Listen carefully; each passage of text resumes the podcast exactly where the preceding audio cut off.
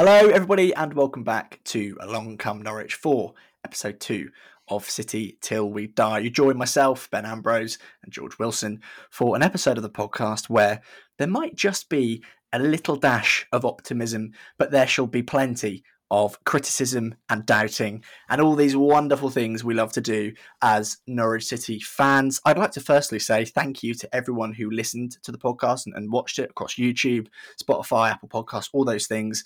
For those who don't know who are watching, we're on the podcast platforms, vice versa. For those who are listening, we're also on YouTube. Should you decide you would prefer to watch our lovely faces talk about Norwich City, George, first and foremost, my friend, how are you? Because a lot has happened since our last pod. A lot has um, has gone down in the Norwich City sphere. How are you doing, my friend? I'm fairly well, thank you. Um, I think, as you say, a lot has taken place in the what is it three weeks since we last spoke, roughly. Even though we've only had two games taking place with Webber leaving and Knapper coming in, I'm pretty sure when we last recorded, we didn't know Webber was going to be heading off, did we? But it kind of it all escalated at the Blackburn game. Um, I think he made the right call by heading out as he did, and I'm, I'm sure we're going to come on to talk about that. But yeah, I'm feeling good. I'm ready to see how the men get on once again um, this coming weekend, as well as the women's team as well. Big game coming up for them at the weekend. So yeah, a, a double both in Norwich.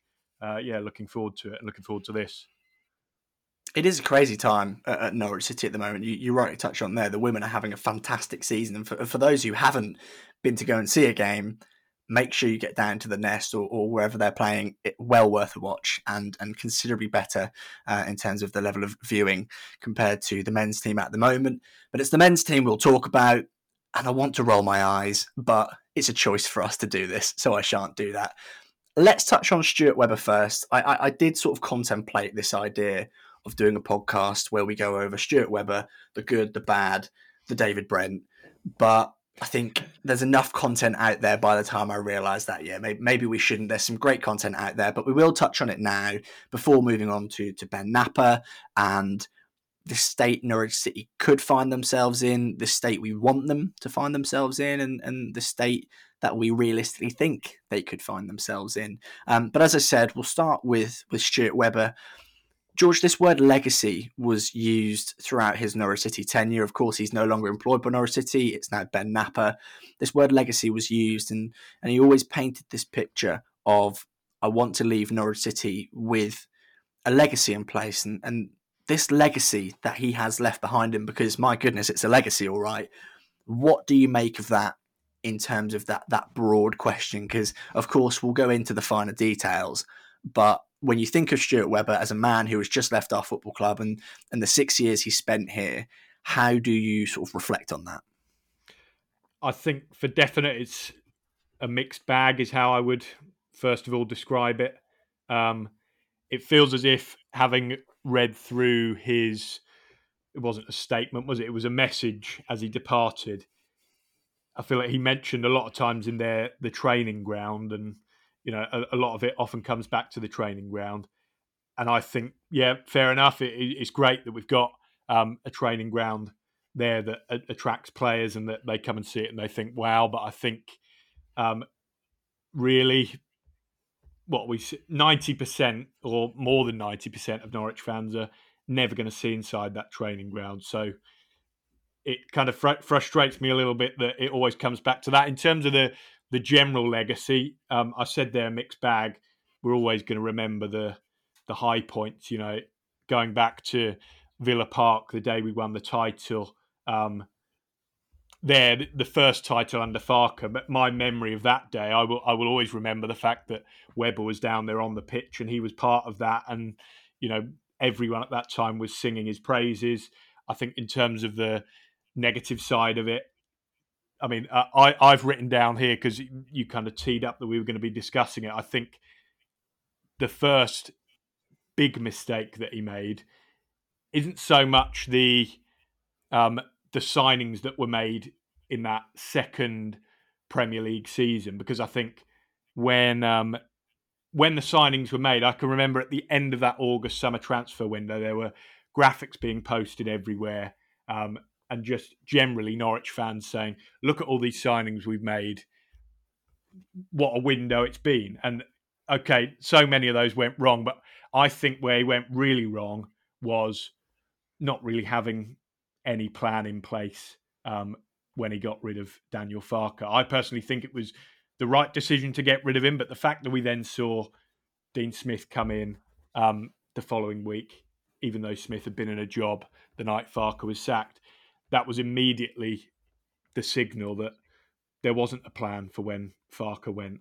Um, and it always felt like up until that point, everything that Norwich were doing had some sort of plan behind it. Of course, there's going to be a, a mix of that. You're going to have to work, um, act with your feet, kind of thing, and uh, you know, work quickly in the job that he's in. But it felt like, to me, up until that point, and of course, it's easy in hindsight because we're, we're looking back on this in general. But I feel like that was kind of the key point, and kind of since then, we haven't really had anything overridingly positive um, to discuss. But yeah, it, it's a mixed bag. In answer to your question, that's kind of how I see it in terms of when it changed from positive to negative.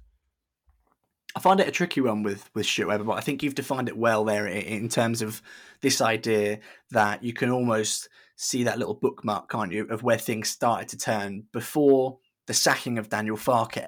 You're absolutely spot on. Everything felt really sort of planned and, and organized, and there is a, a narrative that has been pushed slightly by by certain journalists, which is well, all the second half, we'll call it, of his Norwich City tenure was things bubbling, you know, over that had been bubbling away for for a certain while. For me, as fans who don't see the inner workings, nor particularly care to see the inner workings, I don't think that's the narrative we should push. So I'm going to try and stay away from that.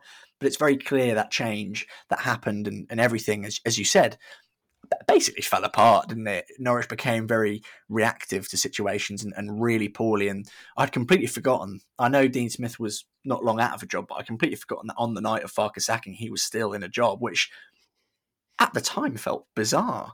But as we always try to do as football fans, as is our job to, you try and put that positive spin on it of, well, his mind is still in the game. He's not been on holiday and he's got loads of experience and, and blah, blah, blah, all of that. All of these sort of in retrospect, excuses you make for what was, I don't think, a very good appointment. Same for David Wagner. We could talk about that for days.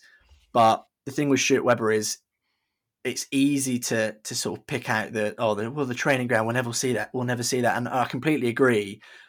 But Norwich City, from my perspective, are in a better place than where they were when he picked us up. But I don't really I don't think we're in that much of a better place in the sense of what was the the squad and the club that he inherited from the previous folk, we shall say. It was a, an, an aging squad, a rapidly aging squad, some really silly contracts sort of just floating around Carrow Road in, in terms of playing personnel. It was a team without a style, without a purpose, really. A team that felt very entitled to be in the Premier League without any real reason. And this is being used as a stick to beat Stuart Webber with, which I'm going to continue to do so because I think is a very fair point. But you look at the squad now and it's quite old. It feels very entitled to be in the Premier League, especially with the signings they made. It absolutely stinks of a well, we can walk it with these experienced players and some not so sensible contracts. You know, you look at players like Shane Duffy who have been given more than a year, and it's like it really backs up this point of everything was thrown out of the window, which Connor Connor makes this point quite often about Stuart Webber, which is he was good at sort of dragging the club from A to B, but then when he got to B, he then just sort of went back to A, and it's a bit like you can go backwards and forwards. And and if Stuart Webber had left Norwich City at the time that he foreshadowed at the beginning of his tenure, which was oh, I'll, I'll basically I'll do three years, then be gone, and he you know maintained that message for a while, didn't he? I don't really know at what point the narrative changed, but he ended up being here for for over six years. It's a bit like oh, if you'd left after three, mate, I think you'd have been viewed as as you know to to be hyperbolic, but God in, in a way, in the sense if you, you came to this football club, you changed the culture, you improved the facilities, and you could have gone on to better things. Um, you know, I, I believe this idea that he had Premier League offers um, in terms of bigger clubs, but you didn't.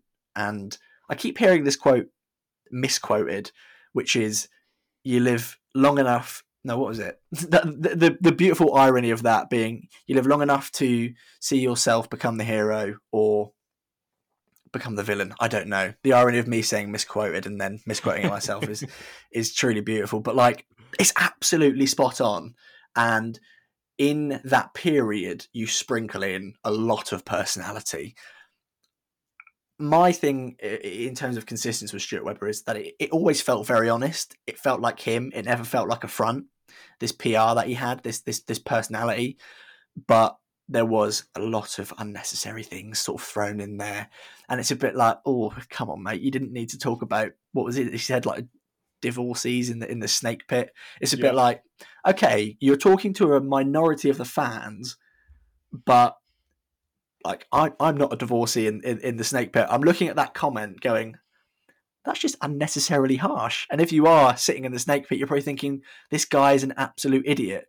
And it's things like that which chipped away over time in terms of that relationship between him and, and the fans, and ultimately, in my opinion, led to the fact that he didn't feel the urge or didn't feel like he could. I don't know. I'm not inside of his brain, but to go over and show some, I don't know, anything to the away fans when he got that guard of honor against Cardiff that really sums it up for me. And and it's just it's such a fascinating period of Norwich City's history, and it's nice that there are those positive moments, there are those memories, and and thank you very much for those.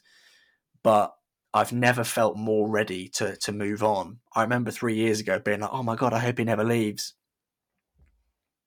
Now we're like, "Thank God he's gone." That really mm. does, um, and I feel like that only, you know, this thing would only happen at Norwich City, which is just it, it's just mental. The last thing, George, I want to speak about when it comes to Stuart Webber is what is your opinion on him not going over and doing anything to the fans? Do you think it's sad in the sense of, oh well, you know, he had had chance previously of, of we want Webber out, that kind of stuff, or do you think it's very much a case of well, Stu, mate, you sort of you made your bed and you you had to lay in it. What, what what's your take on it?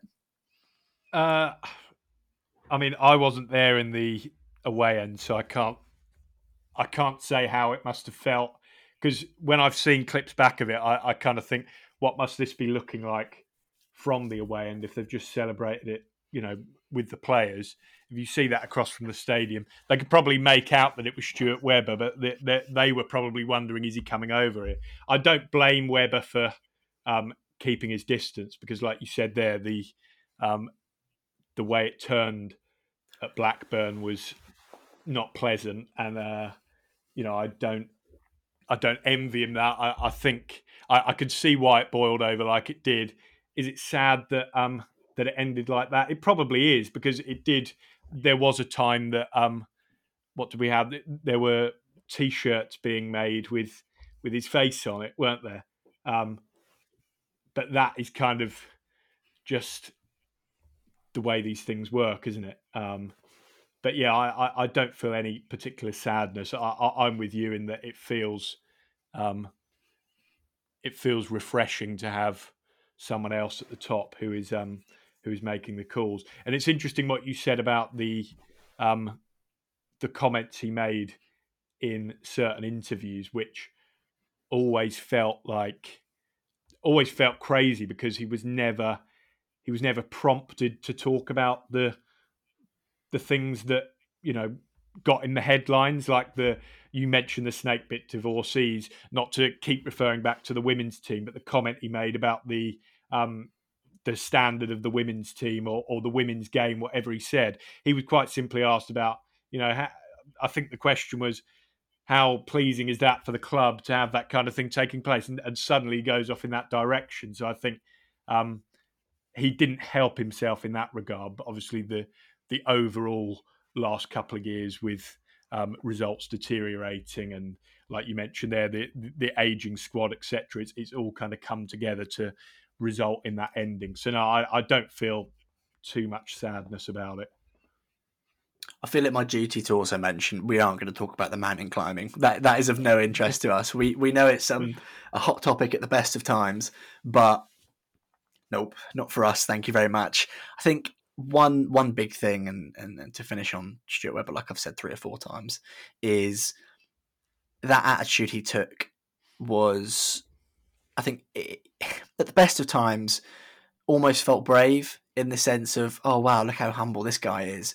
But as things went wrong, continued to go wrong, it then very quickly became arrogance and it became disrespectful and it didn't maintain that same value that it had when Norwich were being successful by our own definition. And yeah, it's a really bizarre one. And Ben Knapper will will be fully aware of, of what Stuart Webber is like because, you know, unless he's like got the, the same due diligence level of, of the current Norwich City lot, he would have done his research. He would have looked at his persona and what he said because he'll be fully aware the questions that Stuart Webber was being asked will now be asked of him.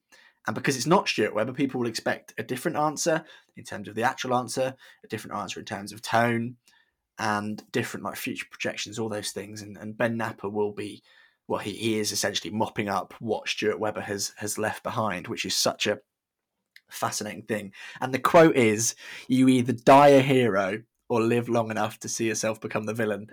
I can't believe that I fluffed that. That was just insane. That's it has, yeah. And I, I, thought it just in case we get a comment where I've given it the Billy, I've given it the Bertie. I thought, yeah, okay, right, we'll we'll get that right. But like all Norwich City fans should do, we'll, we'll look forward, and I do wish it was very much the same case as when Stuart Webber came in, which is almost basically you've got you, you're in May and you've got a summer to get things in place. I wish it was that because the tone of our conversation could have been a lot lighter. But we are quite deep into a season now. For a season, for me, that has felt like it's just flown by really quickly. But Ben Knapper comes in with a, with a different outlook, a, a, great CV, by the way, from from from the research I've done and, and the comments you guys made, um, you and Connor made on the last podcast. But we are quite deep into a season. Um, we're being led by a manager who, unless your opinion has changed, George, we don't want in the football club for whatever reason, um, which we'll talk about now. But looking forward, how, how do you do it? How do you do you try and pluck out the positives but keep your feet on the ground? Do you I don't know, put your blinkers on and go, we can't look behind us. Well, in my opinion, it's it's a bit of both. But as a fan, George, your outlook at the moment? How how do you try and perceive things? Um, I think first of all on Knapper, I mean, I think a lot of Norwich City fans with any interest, or every Norwich City fan with any interest, would have watched the initial video we've had um, with him on the club channels. I'm personally disappointed at this point that he still hasn't been put in front of Connor and his um, local media colleagues only because there's only so much you can get from a um, from a club interview, and it, in reality, I don't feel like we really got anything from that first one. Um, I know he he touched on the the football he expects his coaches to play um, and that kind of thing, but I think until he's actually asked questions that he hasn't been briefed on previously, we, we won't really get to see um, more about him. I'm not saying I, I, want him to be grilled because he's clearly not in the position where he needs to be grilled because he's only settling in. Um, but yeah, I'm quite disappointed that hasn't happened yet. In terms of the the task he's got um, at hand, I would like to think this first week and a half or so, he spent a lot of time with the likes of Neil Adams and the and the staff who have who have been there for that period of time. Um, because even though um, Neil Adams sat on the stage at Great Yarmouth and you know defended Wagner and said, uh, I think he, he, said a quote. Correct me if I'm wrong. He, he said something like, um, "Maybe we're going to change things on the on the outside now, didn't he? R- rather than the head coach." Um, which is a quote that has angered a lot of people. But at the same time, um, they must have been having those discussions in relation to Wagner. I actually think the Adams was quite fortunate that he he went and into that Q and A off the back of a win because if they'd gone into that off the back of another negative result, um, the questions could have been even more difficult than they actually were. So I think that's surely got to be the key for Knapper if he really has been on the outs on the outside, which, which clearly he has. He's been taking some time off. Um, I think the question now is he's going to give Wagner time, but how many games does he get? Is is this a is this an audition for Wagner? Is it a you know will he be told you, you've got until January because realistically these next six weeks up until the Christmas period you can um, you can reignite your season or, or, or you can lose it. It, it. it can be pretty much over by the new year. We've still got 30 games to play, but we're going to go through a lot of games within this next period. So if he's going to go with Wagner throughout that, that's a big risk given the form we've been in. Um, I don't know if I've answered your question there, but that's just a few of my thoughts in terms of what Adams has had to sit through, and I'm just interested to know how that partnership is going to work. But they've got a previous relationship, haven't they? So maybe that will help the difficult thing at the moment is is Norwich are in a position where they need to set a narrative, whether it's tweaking the current one, whether it's starting again.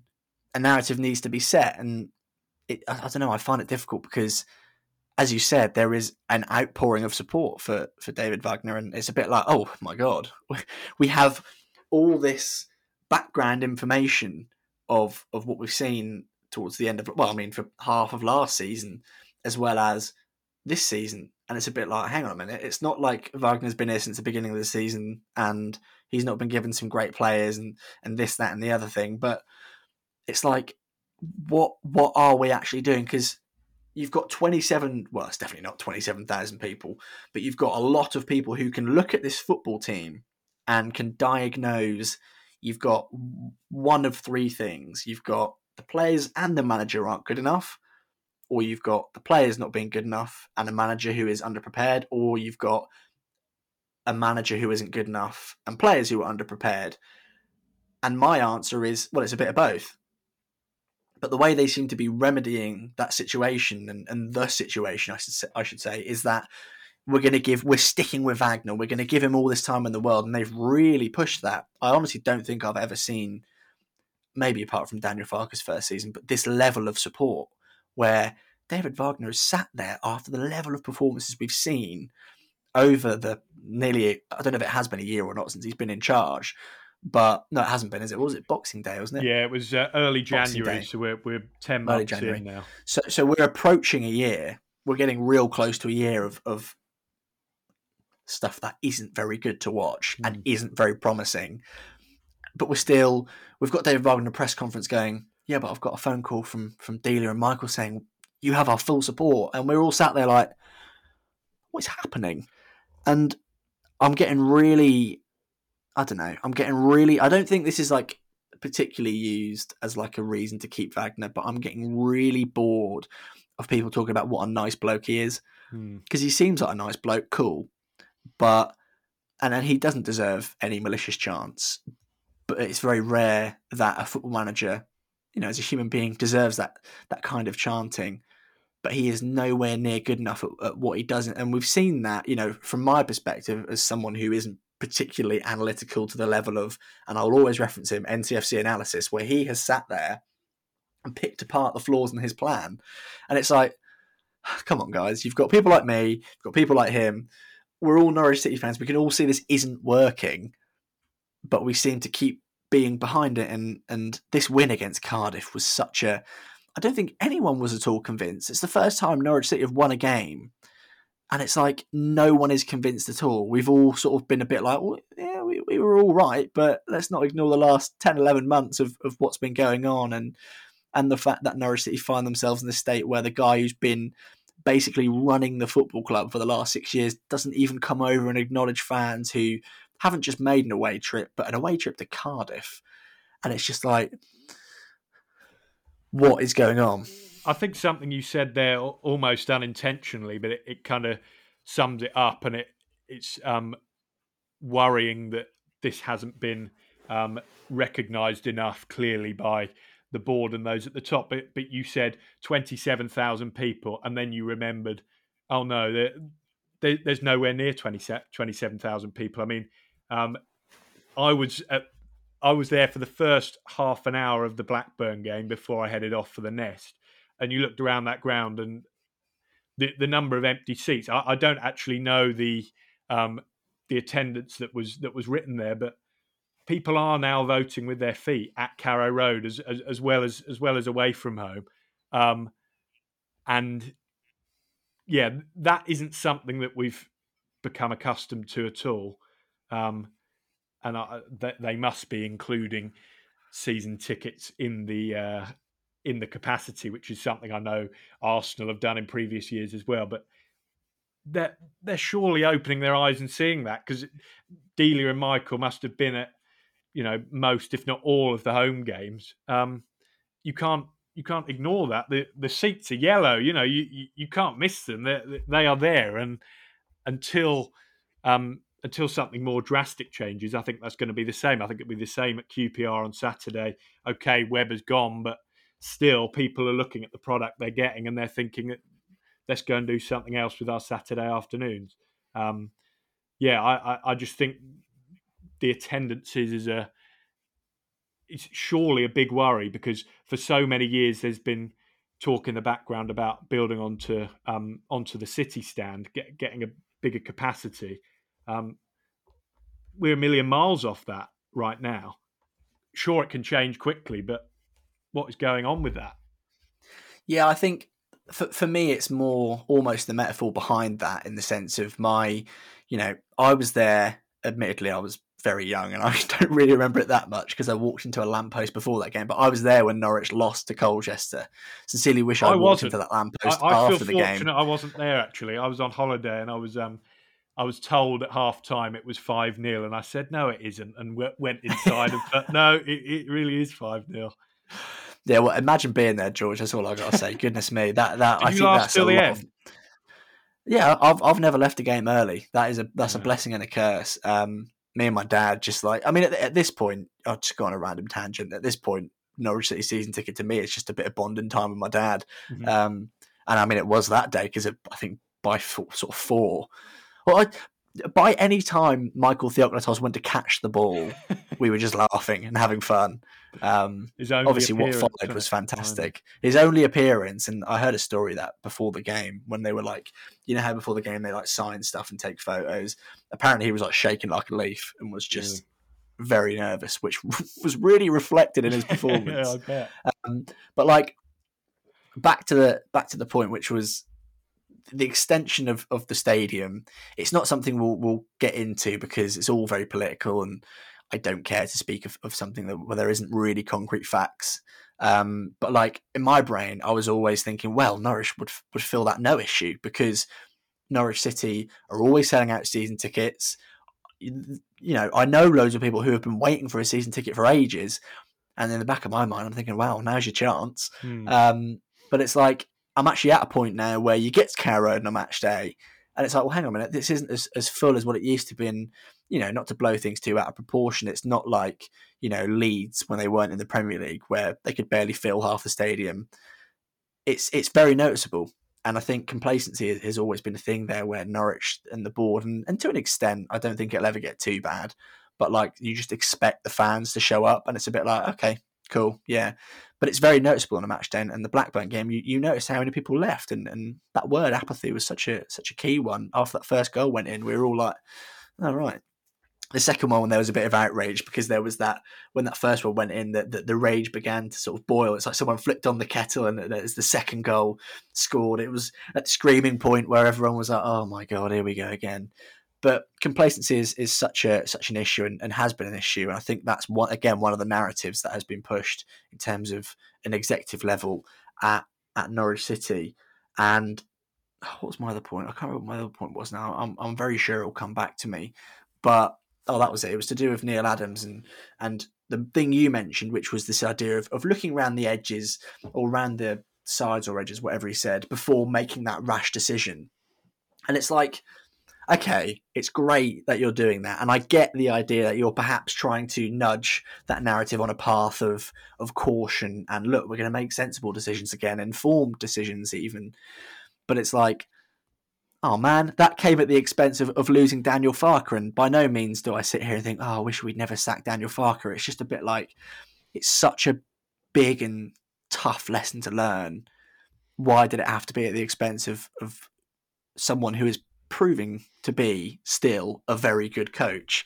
So yeah, it's it's a tough one to to be positive, isn't it, George? But like I keep saying but like a lot. I think, it, uh, uh, you know, that happens when I go on a rant, and it's difficult to not rant about Norwich at the moment. And I did set the task for us to to sprinkle in some some positivity, so we'll, we'll try and do that before we call before we call time.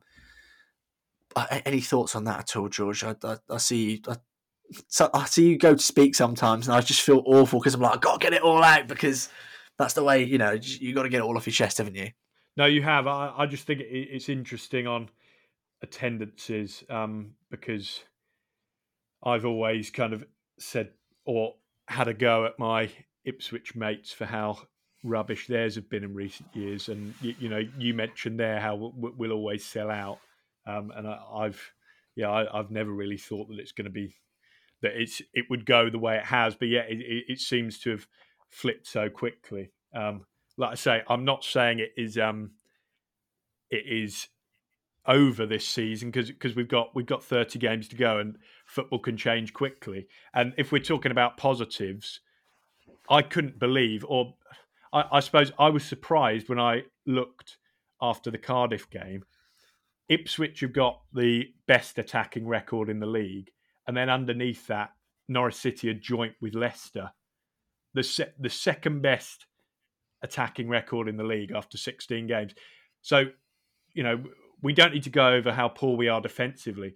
We don't we don't really need to be we don't need to be brilliant defensively. We just need to cut out the goals we're conceding every game, and and we could be a quite capable team. So I I don't know how far off we actually are, but while you're shipping two, three, you know, in the last four games we've conceded ten goals. Why conceding at that rate? It just you can't pick out the positives because conceding goals at that rate is just not sustainable. But that's what I mean. If we could sort that out, we could be onto something, particularly with Barnes coming back from injury, etc. Uh, you know, this is me attempting to to try and steer us towards positivity. I know we want to mention um, George Long possibly in a bit as well, um, but yeah, uh, we're not miles off. It, it does feel a bit like it, but maybe something can turn soon. I hope it does. Yeah, I think for those who are listening or watching it have gone, well, I don't want to talk about George Long. Give us a minute and we'll get there and you'll understand. Um, because we, we spoke about it pre pod and we were a bit like, oh man, we've got to mention George Long, uh, which it's just, it's just, well, it's not funny, but it is actually quite funny at the same time. But what, what encapsulates for me this this narrative with Norwich at the moment is that we are a Norwich City podcast. We talk about all things Norwich City but we aren't fussed to talk about a win.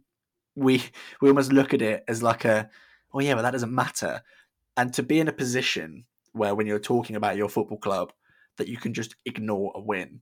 Obviously, we haven't completely ignored it, but it's it's mental. It's mental that Norwich City find themselves in a position where people like me and you can look at a win as, oh yeah, but it doesn't really mean much, does it? And you're absolutely right. And let's let's get into the the positivity before we cap it off with talking about George Long. but let's try and be a bit more positive. I think you're absolutely spot on. I don't think the football at the beginning of the season was a fluke by any means. There's evidence that Norwich City can create some good football, and none of the goals really have been a fluke or particularly undeserved. On the front foot, when they want to be, this Norwich City squad, whatever you think of them, are, are really capable and, and can produce and, and yield some really aesthetically pleasing results. And, and obviously, we saw that at the beginning of the season. And despite shipping all of these goals, we can still score. And as you said, if we can cut out the silly errors, if we can do this, if we can do that, we're now at a point with the manager where that if is if we get someone different. Because there is that debate of, well, you've still got the same squad of players, but evidence suggests that squad of players are massively underachieving. And you're absolutely right, the squad will stay the same, but with a different manager, you can get a little bit more out, but also with a different manager at any point of this season, you're preparing for next season. And again, let's let's keep the blinkers on and, and, and look at this season and not look too far forward. But this season can still be a success for Norwich. It's up to us to to redefine as fans. It's up to them as a football club to redefine and and almost not rip up the previous narrative, but set this new narrative of, of what success means to us. For me, it's to begin playing a defined style of football that fans believe in, but also that players believe in, with the promise that recruitment will be structured around supporting that because that's what we had, wasn't it, with, with Daniel Farke. Where Ben Knapper's job is is not easier, but where he will have that inspiration is what, what Stuart Webber did when he got here, which was he brought in a manager with a defined style, and it was not just that; it was a style that you know could have and should have been sustainable. A manager, you know, personality is not the most important thing, but a, a manager who clearly wanted to be here wasn't Dean Smith on the rebrand. Uh, rebound isn't David Wagner, who's trying to save his own career, because let's not forget what what roads have, have led him to Norwich City. But that element of personality will be important, as well as this promise of we're going to develop players, we're going to sign young players, we're going to look afar. Obviously, back then it was the second tier of, of, of German football, and, and we're, we're all well aware and, and very familiar with this this Brexit implication of well, second tiers in Europe aren't the most viable now. But there is a remedy there of, of South America. And we've seen Gabby Sara. We've seen what, you know, to a degree, Nunez can do. So it's a bit like, well, hang on a minute. I said this on the last pod. The blue the blueprint is there. It's just about how you achieve that. And and this is information I got from Connor, you know, via that podcast, which is Ben Knapper as an individual is more data orientated. Stuart Webber wasn't and that's a fresh outlook. That's a fresh input that this football club needs. Um, from what I've gathered from, you know, much like to anyone listening to this, Norwich's approach is is is more so inspired by data and this business input that the Attanasios have had. And, and, and, sure, okay, look, they've got a big checkbook, and for what it's worth, they aren't going to be signing an endless amount of blank checks. But it's like they they have a very valuable input in terms of op- operational um, side of things, and, and, this idea of well, data is very important. But I, th- I, th- I, can't remember what podcast it was now. I think it was a Stuart. I think it was Stuart Webber's interview with the Pink Un after last season, where he basically said, data wise, these guys are fantastic, but facilities they're nowhere near where we are. And great, facilities wise, we're fantastic, but let's bring in that fresh input. I'm not just going to say data, even though it is that, but let's bring in that fresh input and things like that. You know, the, the, the little rant I've been on there, things like that really make me feel a bit more like, okay, there's something for us to believe in. It's just you do need to see it short term, and the fact that we're going to get to January and we aren't going to spend any money, we aren't going to sign any players because we saw, and I can't believe we didn't mention it, we saw that whopping great loan repayment needed. Yeah. It's like, oh my god, okay, uh, that's fine, but we can still see, based off what we have, signs of success. Now, for, for example, right, George, don't know if you thought about this before, but imagine being Sam McCallum. So, okay, you're, you're never playing because of Giannoulis anyway, sure. But when Giannoulis is out of form, they throw okay. Placheta in. Yeah, I'm a left-footed left back who's, who's quite athletic. I don't think he's technically very good, but as a second choice, meh. Hmm. You are seeing. I mean, after that Cardiff game, one of the, the worst. The second goal. Mental, absolutely mental. You're seeing a footballer who isn't good enough in his own position, nowhere near good enough. Um, sorry, Shemi, if you're watching Pepe, whatever you, whatever they call him, but he is nowhere near good enough technically. He's he's quite quick, but as as a winger, sorry, at the best of times is what I'm getting at. But as a left back, my goodness, absolutely woeful. And, and that decision rests on on David Wagner, and it's a bit like, oh man, and and the fact that you know we're we're sat here praying for Danny Batth. As I said in the last pod, I really didn't have that on my Norwich bingo card for this season. But it's things like that that undercut that bit of, of positivity. And, and George, before we move on to your fellow George, any input on that? Yeah, it's interesting you mention um, McCallum. Uh, since you've just referenced him there, I'm trying to think. He came in in a January window, didn't he? But I, I can't right. think, I can't think exactly which one it is. And then he was loaned back, but it feels like he, he's a player who's you know been at the club for a fair chunk of time now. Yeah, and, we, and, and we've still we've still never really seen this this promise that was supposed to be there. I think you could also talk about um, Jacob Sorensen in, in the same light. Um, admit, admittedly, he's probably had a bit more game time while also having a bit of disruption this season with injury.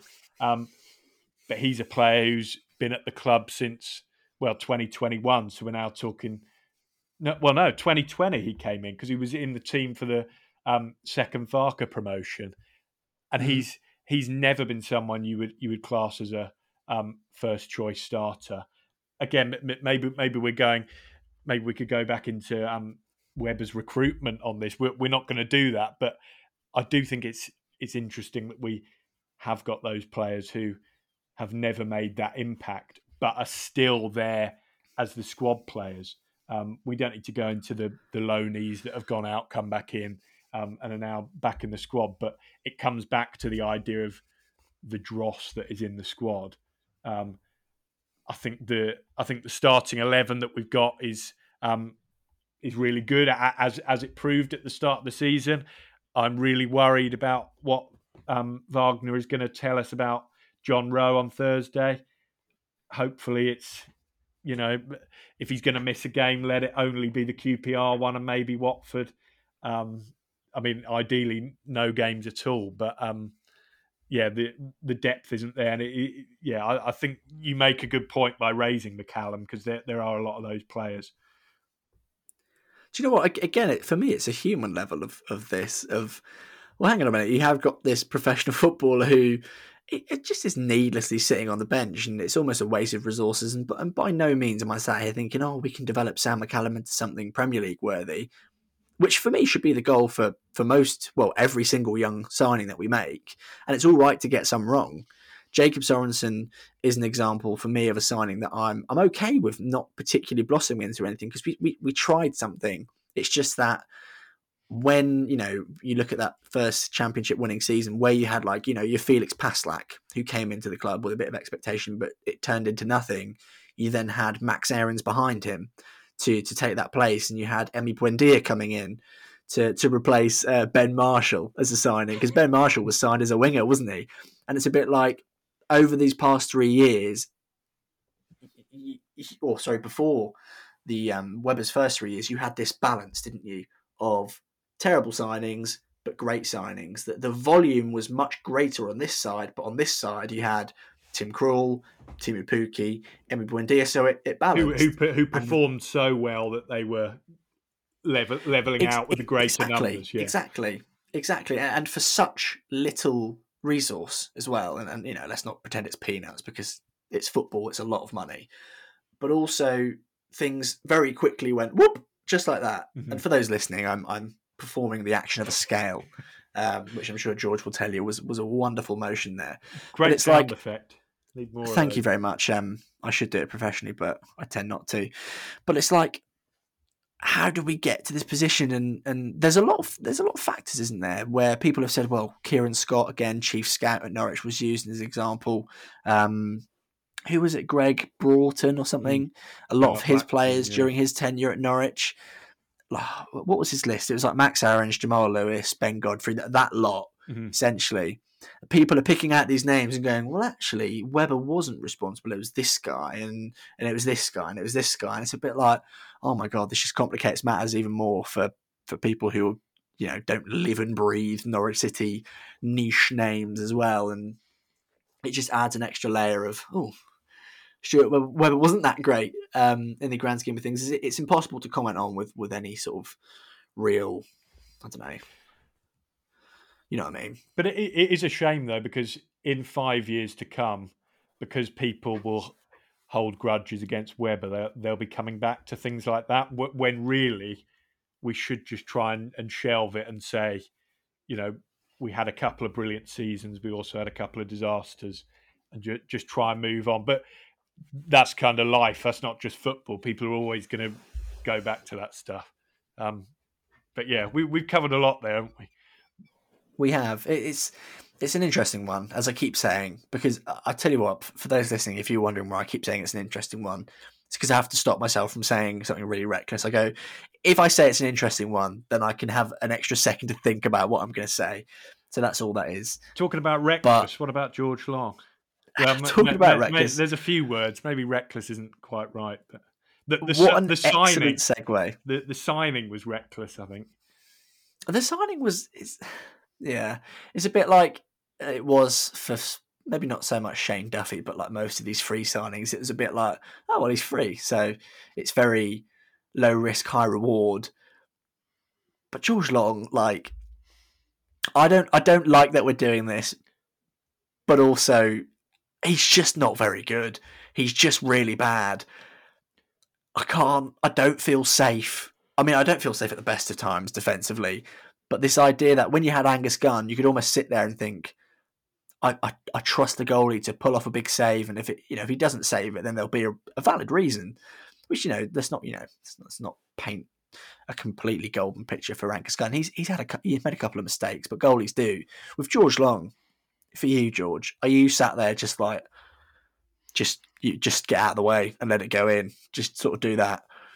It does feel um, a little bit like that. I, I think the reason I mentioned this to you before we started recording, just that I wanted to mention it, um, is because when a signing of a backup keeper is made, and it, it happened with this one, you read um, certain comments from Millwall supporters. I've actually got a Millwall supporting mate who I went to uni with, and I sent him a message saying, "What's he like?" And I think he said something like, "Oh, I'll drive him to Norwich myself if you want." You know, th- that kind of off the cuff comment. But I think when when you're signing a backup goalkeeper, you, you don't worry about it until Angus gets injured. Do you? It's just because when it's signed, you, you think Angus Gunn has been at the club well, he, he had his first spell and now he's had two years since re-signing. He's he's never really um, well, he might have had one injury when he when he'd come in for Krul, then went out, and then Krul came back in. But he doesn't he doesn't strike you as someone who's likely to get injured, so you don't worry about it until it comes. Um, and don't get me wrong, Angus hadn't had a brilliant season. I, I think he had a shocker at Plymouth um, when everything that came at him went through him that doesn't mean I was at any point saying we need to change it, but um, yeah, I, I, just don't have any confidence in Long whatsoever. I had a look at some stats actually uh, while we were um, while we were waiting. So he, he came in at half time against Leeds, so I I didn't I didn't find any not half time just before half time. I didn't find any split stats first half second half against Leeds, but um, in the four games he started since Leeds. So Borough, we conceded eight shots on target. Sunderland, we conceded nine. Blackburn, four. Cardiff, six. So that's 27 shots on target um, across the four games. We've conceded 10, ga- 10 goals in those four games. So for every three shots on target we've conceded, we've conceded a goal, um, which I don't know whether I, whether I thought it would be a worse ratio than that.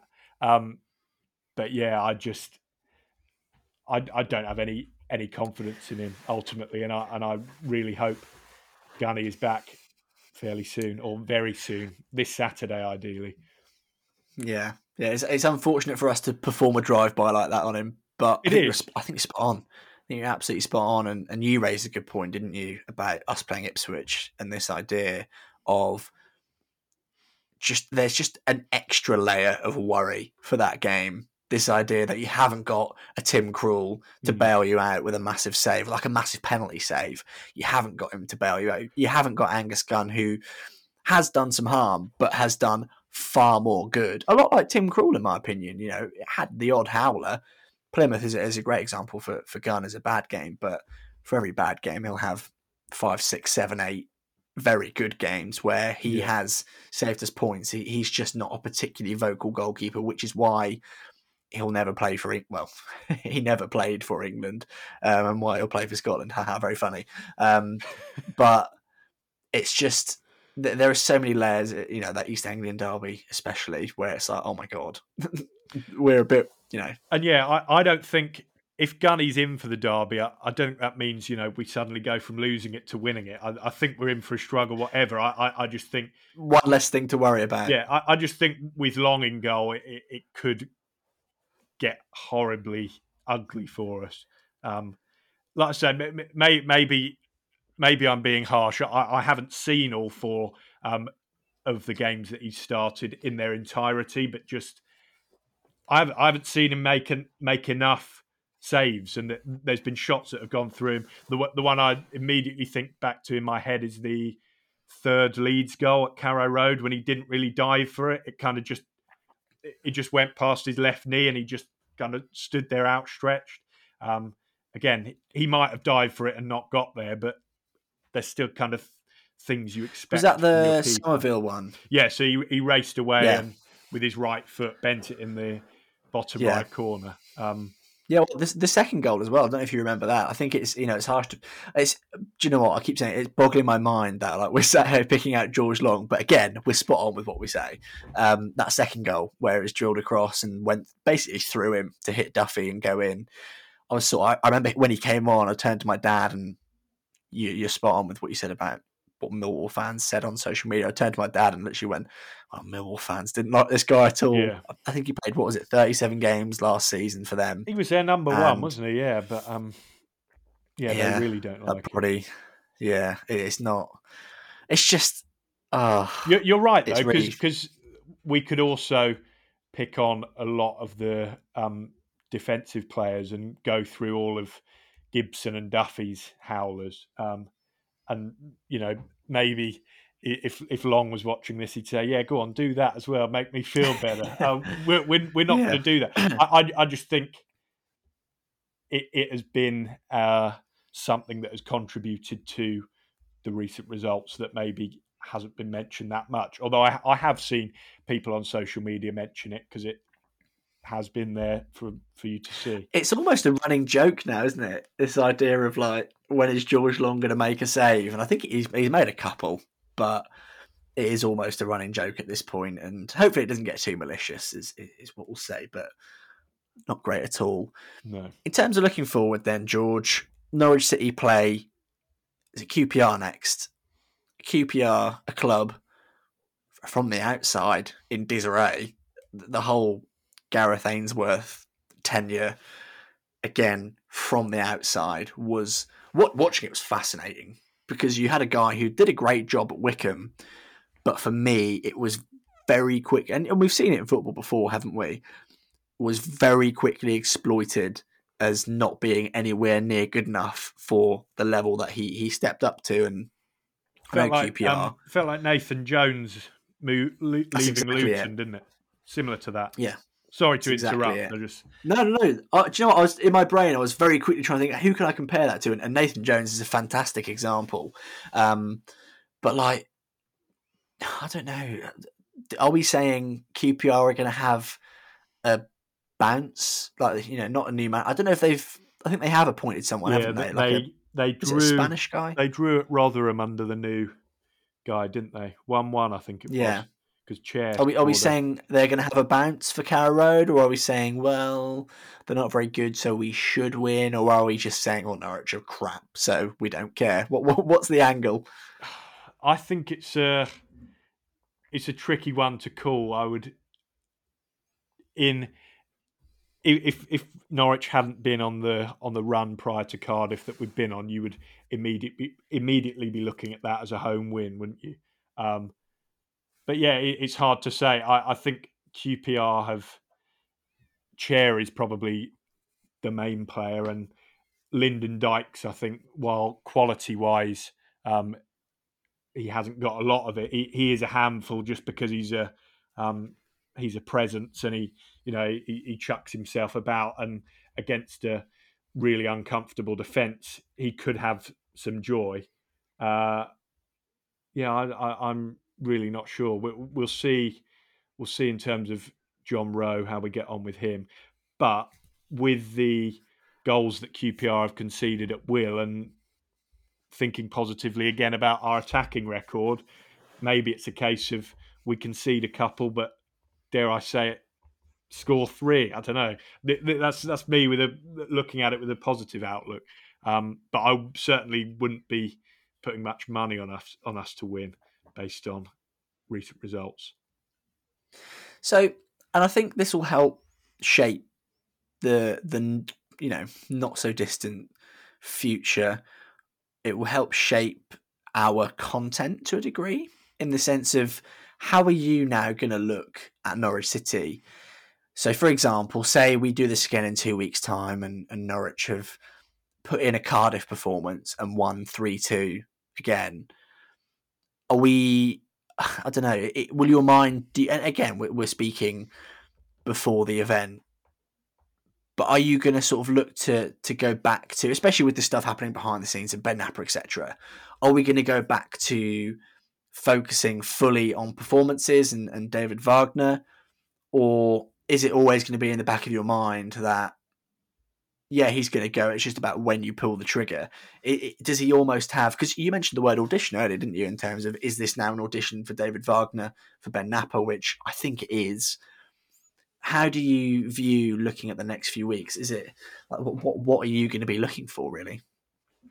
Um, well, you mentioned the audition there. I, I think it's also kind of not so much an audition, but it's Knapper's chance to, um, you know, present himself to the fans. okay, we've seen an interview, um, but we're going to need to hear more from him and his decision making. You mentioned about, um, you know, he mentioned about his playing style, and uh, I think he said possession with with high intensity, didn't he?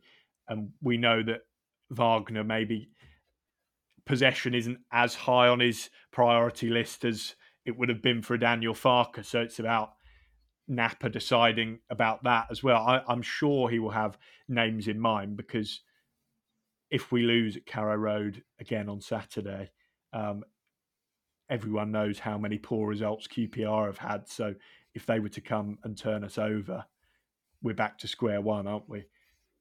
I don't see a situation where Norwich beat QPR, then beat Watford, then beat Bristol City. I don't know how many of those games we're going to win, um, but I, I'm not sure. I, I see it changing back to people giving Wagner more of a chance, um, just because the evidence hasn't been there defensively. Um, that things are going to improve that drastically. Maybe it will with the likes of Barnes coming back in, maybe Angus Gunn. I, am not sure, but they're not the most difficult fixtures coming up, are they?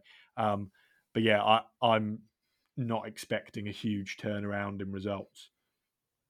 With this idea that David Wagner has the full support of, of the board and, and everyone at Norwich, I think with with one last sort of scrape at the barrel, his last and well his final hand is very much Barnes, Sargent, and, and maybe Gunn. I don't really know what his take on that whole situation is. He's probably, probably like us and just thinking, oh God, can we have Angus Gunn back nice and soon? But his final hand will be Sargent and Barnes. And, you know, maybe like John Rowe perking up a bit more and that kind of stuff. But, you know, he's still playing and uh, is injured. So we'll ignore that for now. But that really is it. Because in that fine spell of form, when Norwich were fun to watch, playing positive football, getting good results, scoring lots of goals, you had Josh Sargent and Ashley Barnes as a pivotal part of that. And it's a it's a bit like you know, as you say, David Wagner's attention isn't on how can we retain the ball and create chances. It's how can we get the ball from here to there as quickly as possible. Obviously, when you, like Daniel Farke did eventually, it's more so in his first season, when you nail the how can we do it whilst on the ball, you get from here to there very quickly anyway. Mm.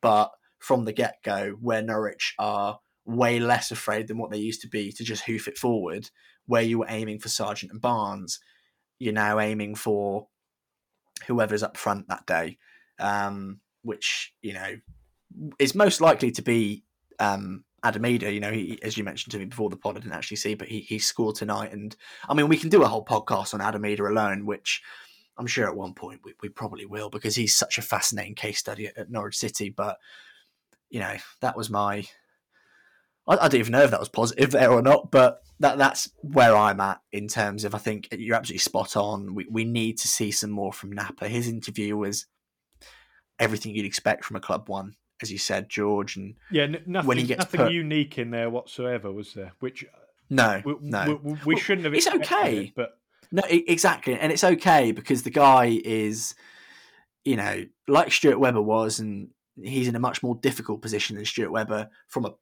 PR perspective because Webber was in a new role at the club in a circumstance where everyone was like, "Oh my god, we need massive reform and change." Knapper is coming in where everyone is well informed of the sporting director role, however unique it is to Norwich. Because I mean, for Stuart Webber, it was here, have the keys, mate, do what you want. Um, but he's in the position with expectation, and it's like how you know when Norwich started to go wrong was when the expectation came. Knapper is here with expectation. He's here with a very old squad. He's here with not three months to think about releasing players and getting his own. His circumstances, again, circumstances being the key word for me, are way more difficult from a PR perspective than than Stuart Webber. But we do need to see him because you know I don't want him to say something like I don't know we want to be top seventeen that kind of stuff. I, am not after that. I'm just after the here and now of I know results need to improve. You know, my ideal manager would, and he can say it's David Wagner, cool, whatever. But I want to hear what it is. Mm. Um, and then eventually, when he does get chopped, we'll we'll deal with that. Uh, when it comes to it, we'll do a Norwich City and we'll kick the can down the road before we, we get into that because we could go for another hour on that. But it shall be it, it shall pique my interest to a very high degree George, I'm happy to call it there. Are you happy to call it there? Because I don't know how we've kept it under an hour, but we've we've covered quite a lot. Again, I'd like to say a big thank you to those who listened, to those who watched. If you want to rate the podcast, whether you're watching or listening, please do. It'd be much appreciated. If you don't, fair enough. Subscribe to on YouTube if you fancy it. Again, thank you to everyone who has subscribed so far. When you'll next see us in this format, I don't know. I'm hoping we can do some live stuff soon. I'm, I'm sort of figuring out the the logistics of of doing that because I mean that's my bread and butter. I absolutely love doing live stuff, especially where we we have a lot more emotion um, or high level emotions running through our veins, especially after um, a result. But that's what's to come. Hopefully, what's to come for Norwich City on the pitch is much better. And from myself and George, we'll see you again very very soon.